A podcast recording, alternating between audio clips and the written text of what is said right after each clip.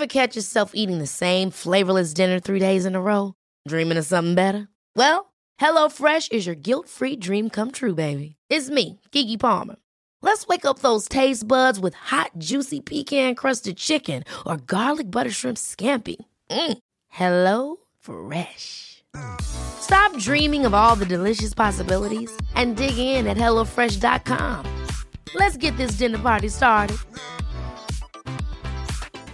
Planning for your next trip? Elevate your travel style with Quince. Quince has all the jet setting essentials you'll want for your next getaway, like European linen, premium luggage options, buttery soft Italian leather bags, and so much more. And it's all priced at 50 to 80% less than similar brands. Plus, Quince only works with factories that use safe and ethical manufacturing practices. Pack your bags with high-quality essentials you'll be wearing for vacations to come with Quince. Go to quince.com slash trip for free shipping and 365-day returns. When you need mealtime inspiration, it's worth shopping Kroger, where you'll find over 30,000 mouthwatering choices that excite your inner foodie. And no matter what tasty choice you make, you'll enjoy our everyday low prices, plus extra ways to save, like digital coupons worth over $600 each week. You can also save up to $1 off per gallon at the pump with fuel points. More savings and more inspiring flavors make shopping Kroger worth it every time. Kroger, fresh for everyone. Fuel restrictions apply.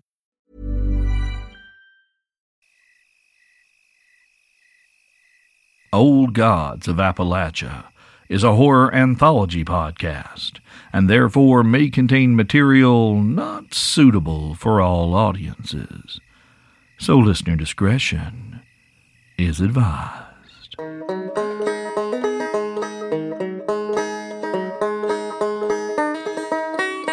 Salt of the Earth, a tale for the season.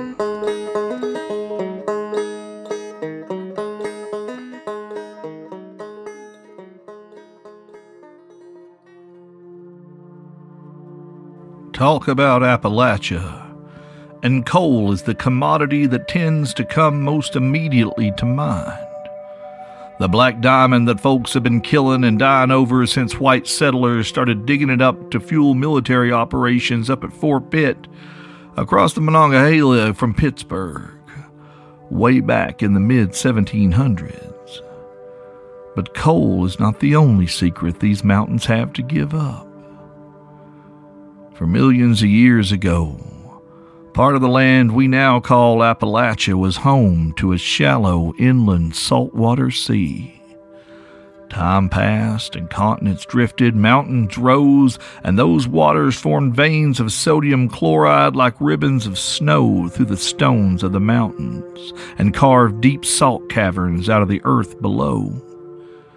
In part of what we now know as Virginia, some of the remaining waters formed a natural salt marsh, a fertile valley that attracted wildlife of all kinds, living and breeding, bleeding and dying, their bones and blood feeding the marsh and the mountains, and nurturing the things that slept beneath those mountains, undisturbed for eons.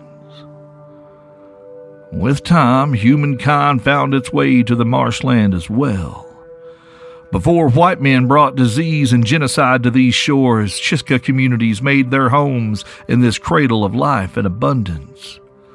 Living in relative peace until Spanish conquistadors found their way to the area in the mid 1500s, when the Chisca rose up to defend their homes from these invaders, the Europeans slaughtered them and burned their villages and yet more blood seeped through the soil to feed the ever patient darkness.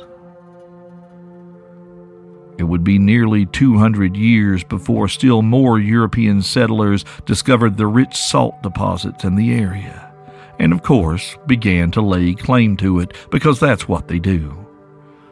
Salt has been a coveted resource for thousands of years, and just like coal, folks have killed to possess it, waged war to control it. The history of nation states, of humanity itself, is written in oceans of blood. We are capable of generosity, of kindness, and the nobility of sacrifice in very small groups. Once men begin to organize or develop a hierarchy of any sort, the clock starts ticking, and you can start laying bets on just how long it'll take before the lust for power takes hold. Somebody always gets greedy, and it never ends well. So it was only a matter of time before the small mining operation the Preston family had established in the picturesque marshland near Palmer, Virginia in 1894 drew the attention of Barrow Mineral Resources.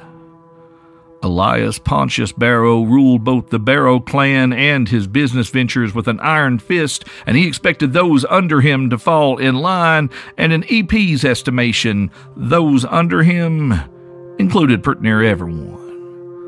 So when the Prestons had at first refused his generous offer to take the salt works off their hands, he had dispatched two of his employees to explain its benefits more clearly to them when both Preston Sr. and his son suffered an unfortunate accident on the road. After meeting with said representatives, EP was only too happy to extend that same offer to their grieving widows, who had children to raise, which would leave them little time to see to the running of a sizable mining operation.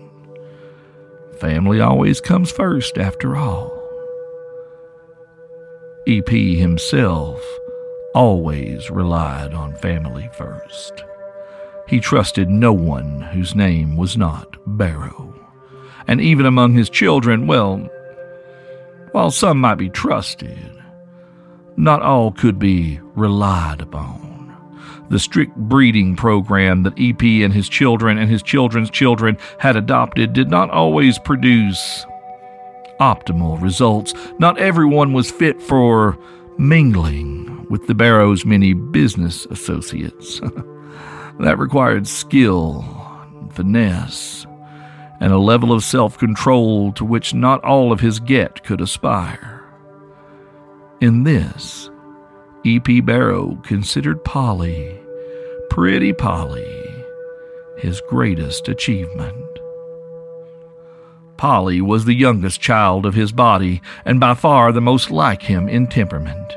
She was polished, poised, patient, and ruthless in pursuit of her goals. And thus, when EP received words of the rumblings about unionization among his workers at Barrow Alkali Works in December of 1924, it was his darling Polly he dispatched to Palmer to convey season's greetings from the family to its employees. Palmer, Virginia didn't start out as a company town. But when Barrow Mineral Resources took over the local salt mines to establish Barrow Alkali Works, they wasted no time in buying up the remaining business and real estate. It was a well established practice in the Barrow's coal interests that had proved both profitable and effective at quelling any troublemaking amongst the locals. Old E.P. Barrow figured it would work just as well for salt as it had for coal. And in this, he was not mistaken. Lonnie Stout had, like all the men of his family, worked his whole life at Barrow Alkali Works and at the Preston operation before it. They considered themselves company men, loyal to a fault. If perhaps Lonnie had had a friendly conversation with a couple of men from a certain larger mining operation in which the evening habits of his boss and the boss's son had come up. Well, well, they had asked about the local entertainment to be had after all, and surely no one knew better or had more spare cash to spend on such delights than Mr. Preston and his boy. Whatever local water and hole those two frequented must surely be the finest establishment in Palmer. And from the look of the men's perfectly tailored wool suits, and the shiny Buick the taller of the two men drove. Well, they could certainly afford the best. Lonnie was just being helpful to some visitors to their fair town, and if the Prestons happened to have met with some misfortune that very night, that was certainly a shame. I mean, Lord bless the Preston women and their kids, but it had nothing to do with the few dollars and nice bottle of shine that had found their way into Lonnie's pockets. But later, when the money was spent and the haze of his hangover cleared, it had occurred to Lonnie that the new owners of the plant might just view a man who'd had such a conversation with them as unreliable. maybe even a little bit untrustworthy, and that just wouldn't do. Lonnie needed his job. It kept him in drink and afforded him the occasional trip up to Switchbend for a little nighttime entertainment of his own. And anyway, he didn't know anything but salt mining. There wasn't nothing else for him to do. And so he'd set to proving to the new foreman that Barrow sent down to Palmer that he possessed all the qualities of the best sort of employee. He was punctual, he was reliable, he was loyal, and above all, he did what he was told without question. And there had been a few things, especially around the time the company changed hands, that might give one pause. Not everyone was happy about the changes the Barrows implemented when they came to town. Well, there were rumblings of strong arm tactics used to buy out local businesses. Everything from sabotaging shipments of goods to the local general store, to bribing members of the constabulary, to outright blackmail of public officials. Some of the farmers who were reluctant to sell land that had been in their family for generations said they suspected their livestock had been poisoned. One of the most vocal, Maxine Pauley, had gone missing and turned up dead in her own well. On one memorable occasion, the foreman had caught Lonnie by the clock at the end of the day reaching for his time card and hollered down to him from the office. Lonnie had dutifully headed up the stairs, tired as he was, to find the man was not alone. He was joined by two gentlemen Lonnie recognized the very ones he had advised on local entertainment venues not so long ago. Lonnie saw the light of recognition in the man's eyes, but he simply shook his hand as he said, Good to meet you, Lonnie. My name is Henricus Crane, and this is my associate Johann Churchman. Mr. Crane was a short, heavily muscled man in a gray pinstripe suit with a red tie and a scar that twisted over his left eyebrow to touch the top of his cheekbone. Mr. Churchman towered over his partner, a stooped scarecrow of a man with a long face and solemn gray eyes. He kept his hands folded at the waist of his sober black suit, looking for all the world like an undertaker, Lonnie thought. We drove down from the Home Office today to check up on things, and things are looking great. Fine work you boys are doing. But we've got to get back on the road, and there's um, a bit of a mess down in the basement, I'm afraid. We hate to keep you. I hope your wife's not got dinner waiting. But if you could run downstairs and uh, mop up a bit before you go. Crane lifted his eyebrows as if this were a question rather than an order, but Lonnie knew better. So he just nodded, tipped his cap, and said, Yes, sir, Mr. Crane. I'll get right on it. Lonnie was not the janitor and had only a vague idea of where the cleaning supplies were kept, but it didn't take him long to sort out. They were stored, conveniently enough, in the basement, in a closet tucked under the stairwell. Lonnie had filled a bucket with some soap and water and grabbed a mop and went looking for the mess in question. Crane hadn't been real specific, and the basement was a dark and sprawling affair, but he found it soon enough. Under a bare swinging bulb in the back corner of the building.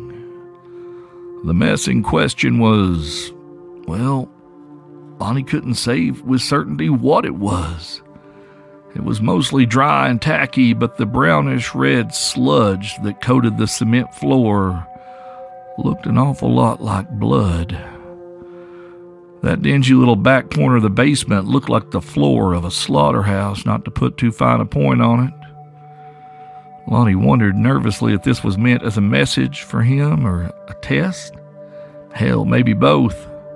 If it was the former, well, then message received, loud and clear, sir. You can rely on old Lonnie. And if it was a test, well, then Lonnie most assuredly intended to pass. And it was a damn lucky thing he didn't have a wife waiting at home, 'cause it took him hours. But when Lonnie was finished, his head swimming and hands raw from bleach, there was no sign of the sticky mess, which was definitely blood, no doubt in his mind about that now. Next morning, Mr. Crane and Mr. Churchman were nowhere to be found, and the foreman never said another word about it.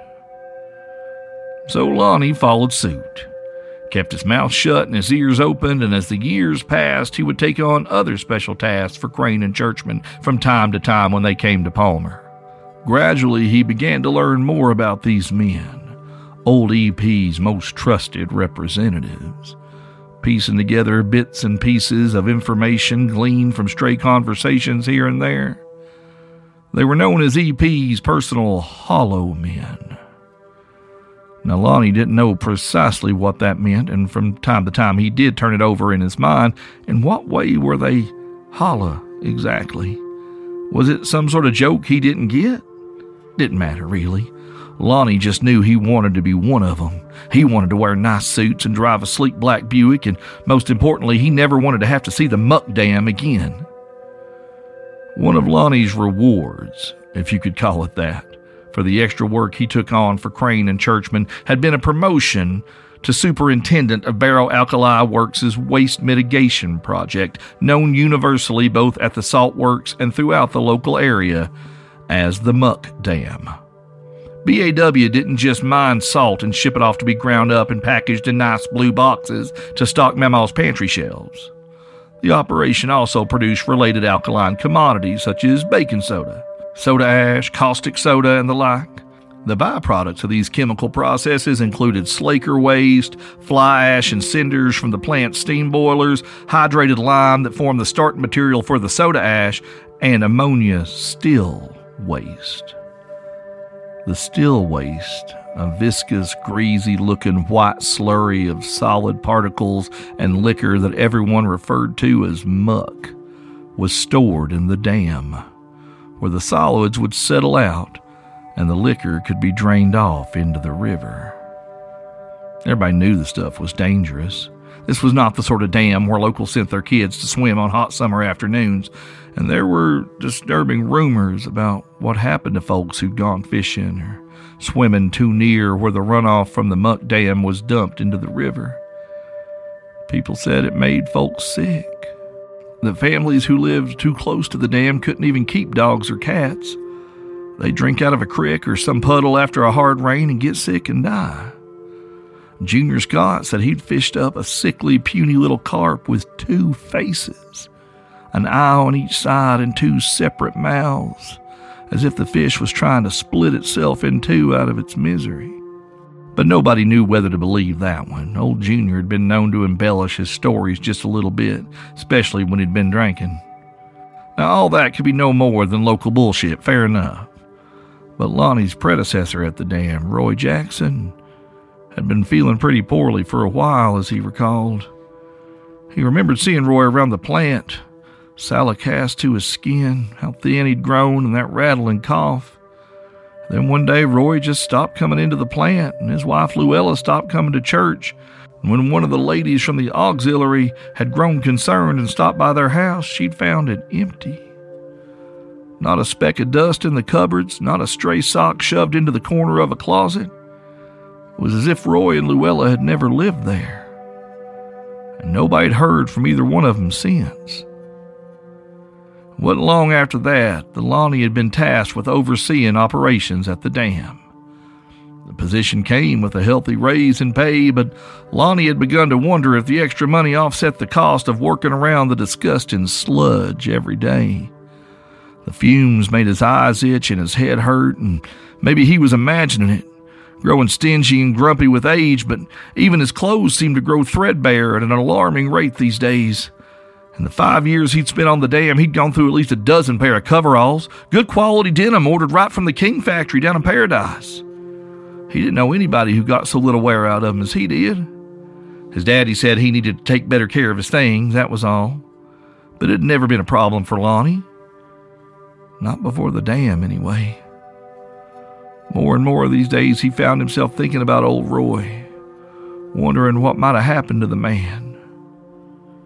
And so, knowing little else to do, Lonnie had thrown himself into his work with renewed enthusiasm, hoping to earn himself another promotion, up the ranks, and hopefully right out of Palmer and the Muck Dam facility for good, when he heard whispers around town of an impending strike.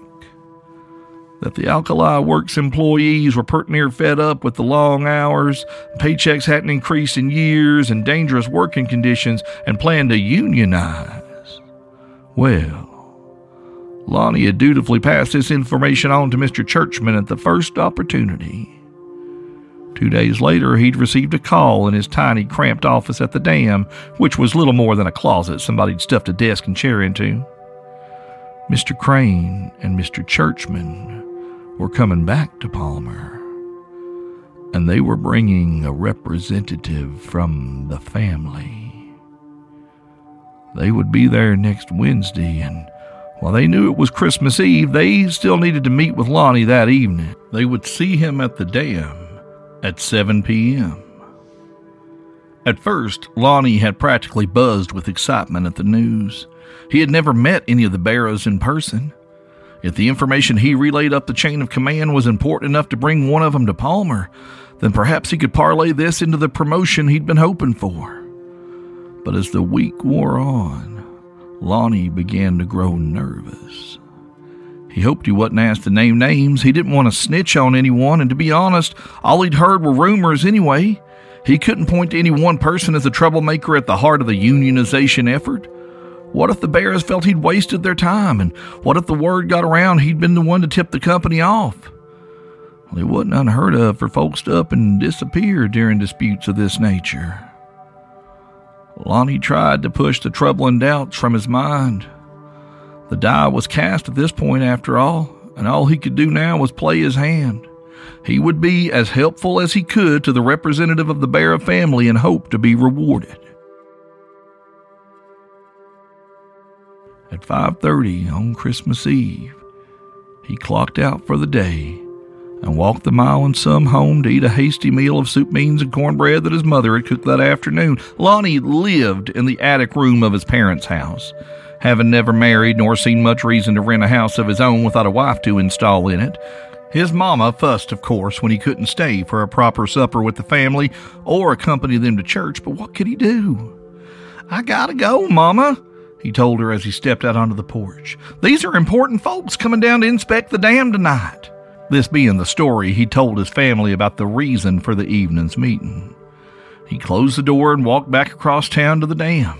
Stars blanketed the sky, glittering and cold and distant overhead, and the chill in the air was dry and bitter. Lonnie wished, not for the first time, that he had a car and was grateful for the warmth of the stuffy plant when he returned. He had not been sitting at his cramped little desk for long 15 minutes, maybe 20 when the glare of a car's headlights swept the office. Lonnie leapt to his feet with a start and peered out the window. Some sort of fancy black car was weaving its way up the road to the dam. He ran a quick hand through his hair and brushed at his coveralls nervously. Should he have changed? His other pair were in a bit better condition, but he didn't have time to worry about it now. Lonnie hurried outside to meet his visitors, who had parked their car near the base of the dam.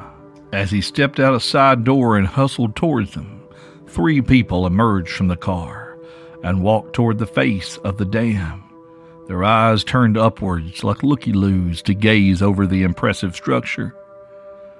Two of them he knew Mr. Crane wore a gray chalk pinstripe suit tonight, with a green and red plaid tie threaded with a bit of gold and a subtle nod to the season. Mr. Churchman was dressed in his customary black, though he too had added a festive touch in the form of a tiny silver snowflake pinned to his lapel.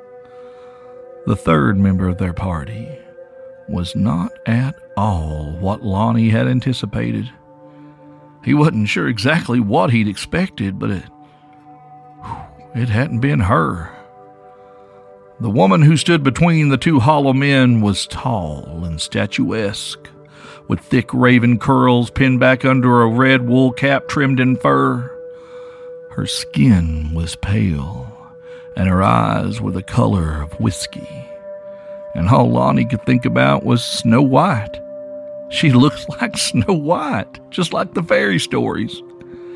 She wore a fancy green party dress, beaded in gold with a swinging skirt under a sleek black mink coat.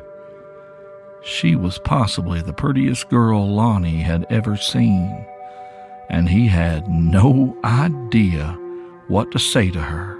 This is Mr. Stout, she asked, with a subtle tilt of her chin toward Mr. Crane. Her voice was husky and sweet, like she spent her time drinking whiskey just as fine as the color of her eyes. Yes, ma'am, Crane answered hastily, and Lonnie had never heard that tone in his voice. He sounded deferential, almost scared. This is Lonnie Stout, our dam superintendent here at the plant. Lonnie, this is Miss Barrow. She extended a hand gloved in black satin as if bestowing a gift, and Lonnie was quick to shake it, remembering at the last moment to whip off his work cap. Polly Barrow. She clarified. My father sent me to deal with this union business. The corner of her mouth quirked in the hint of a smile. She sounded almost amused. Yes'm, Lonnie said, twisting his cap with his hands. His mouth was dry and he licked his lips. Whatever I can do to help. Polly smiled, and it was such a pretty, infectious expression. Lonnie found himself smiling back. Excellent. Good man. What I'd like you to do is quite simple. Just open the gate, and we can be on our way. She gestured to her dress with an almost apologetic smile. As you can see, we are on our way to a party. They're holding dinner for us, but we don't want to keep everyone waiting. So we need to get back to Roanoke as quick as we can. Lonnie blinked and shook his head slightly. I- am I'm, I'm sorry, ma'am. I-, I don't think I quite heard you right, he said, puzzled. I, I thought you said. Open the gate, Polly said more slowly, her smile never wavering. Spin the big wheel, or whatever it is you do. Forgive me, I'm no engineer, but, but you know what I mean. Open the floodgates, as it were. Lonnie's jaw hung open for a moment in confusion before he remembered to shut it and stammered, "But, but, but, but, ma'am, what, what, why? I'm not sure you understand. The river can't hold it all. Oh, there's enough muck in that dam to flood the whole town." Yes, that is the point, Mr. Stout. What? What? But why would you? When children misbehave, there must be consequences, Mr. Stout. May I call you Lonnie? I have been sent here to teach a lesson, Lonnie. And I don't like to waste time. If a lesson is delivered effectively the first time, then I needn't waste my time repeating it, you see? It's efficient. Daddy likes things to be efficient. Polly Barrow's smile never wavered, and Lonnie thought to himself that her perfect, blinding white teeth looked sharp. He swallowed, his throat working convulsively. I, I just, I, I just can't do that, Miss Barrow. It's, it's, it's, it's dangerous he stammered in a very small voice. You can, and you will, Mr. Stout. That is your job. Lonnie clutched his cap to his chest in shaking hands. Please, Miss Barrow, I've lived here my whole life. I know these people. My daddy and my brothers and their wives and little ones live here. I just can't do this. I'm asking no one. I'm begging you, on your gentler nature. Can't you spare them? Isn't there some other way? The polished smile slipped away at last, and Polly nodded thoughtfully, appearing to consider his request. you appeal to my gentle nature, you say? Yes, ma'am. As as a woman, I'm sure you can understand why I can't do this to my family, my friends. I Polly Barrow shrugged out of her fine mink coat and handed it casually to Mr. Churchman. Seeming unfazed by the cold, Lonnie saw that her sleek black gloves extended to the elbow. Fancy gloves, fit for the party she planned to attend. Then she turned to face the wall of the dam, hauled her arm back, and before Lonnie's horrified vision, the appendage seemed to grow and change Bones slicked with some viscous fluid burst from her skin, fused with her fingers, forming a thick gauntlet around her otherwise delicate hand. And with a snarl, she dropped to one knee and drove her fist into the wall near the bottom of the dam with a deafening crunch.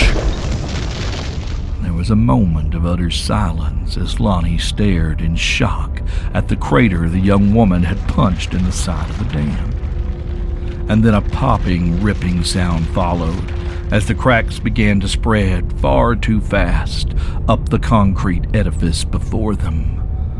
Polly, pretty Polly, the youngest and sweetest of old EP's children, pushed herself to her feet, brushing fastidiously at the cement dust that had sprayed onto her dress. Her right hand now looked completely normal whole and undamaged, though her hand now stuck through the end of her glove, which was shredded and soaked in whatever it was that passed for blood under her skin. She wrinkled her nose at the offending garment and then reached for the hem and peeled it off along with its undamaged mate. She held the ruined gloves out to Crane and snapped her fingers at Churchman. The tall, skinny man promptly stepped up behind her holding the mink out for Polly to slide back into. I suggest you gather your things, Mr. Stout, Polly said, turning back to the dam superintendent. That wall isn't going to hold much longer. But, but my family. The only family you know is Barrow, Mr. Stout. We have raised you up and filled your pockets, and if, if you are a very good boy, Perhaps you may join Mr. Crane and Mr. Churchman here. But your performance tonight makes that by no means certain. Which is a shame. Mr. Crane had high hopes for you. So let this serve as a hmm, gentle reminder of what happens to children who don't do as they are told. Y- y- yes'm, um, I understand. And without another word, Lonnie Stout turned and ran for home. If he was fast enough, and very, very lucky, he might reach his family in time. Polly turned away from the growing destruction, satisfied.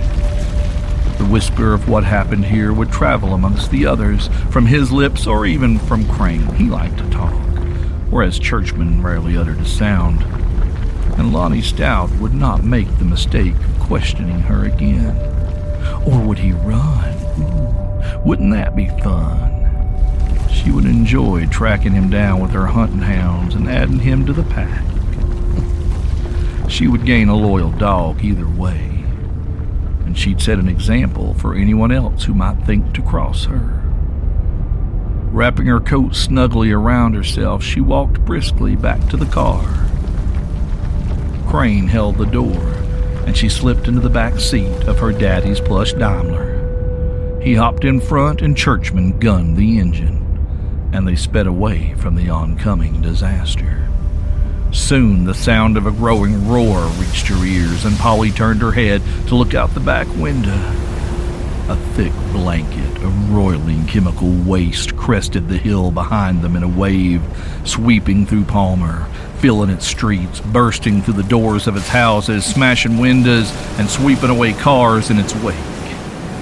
Polly's smile returned as she considered with amusement that she had, after all, brought them a white Christmas.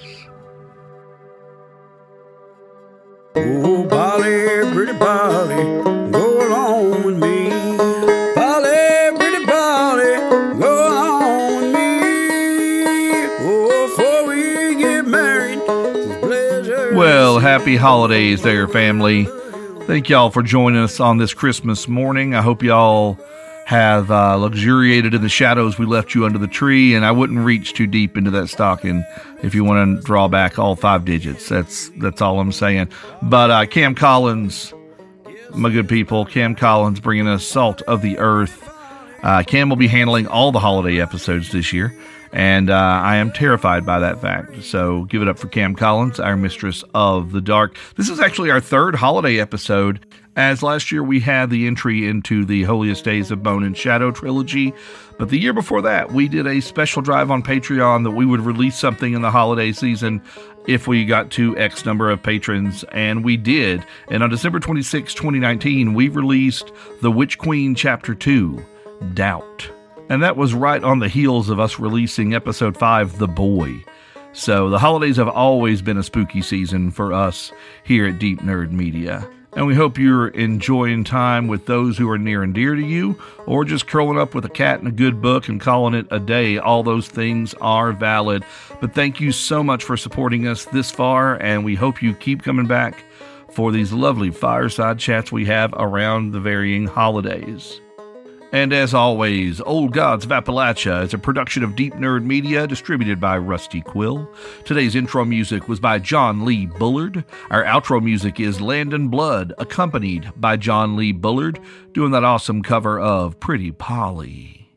Today's story was written by Cam Collins and narrated by Steve Shell.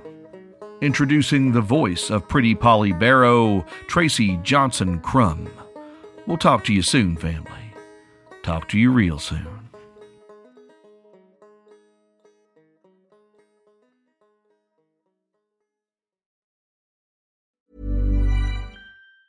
Ever catch yourself eating the same flavorless dinner three days in a row?